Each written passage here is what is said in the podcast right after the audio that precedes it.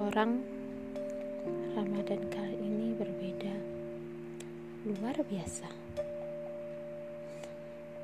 Terdengar banyak doa, tolong angkat pandemi ini di Ramadan ini, Tuhan. Buatku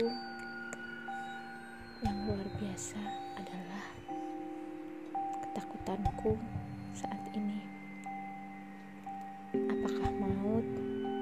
akan menjemput virus atau kita yang harus ikut.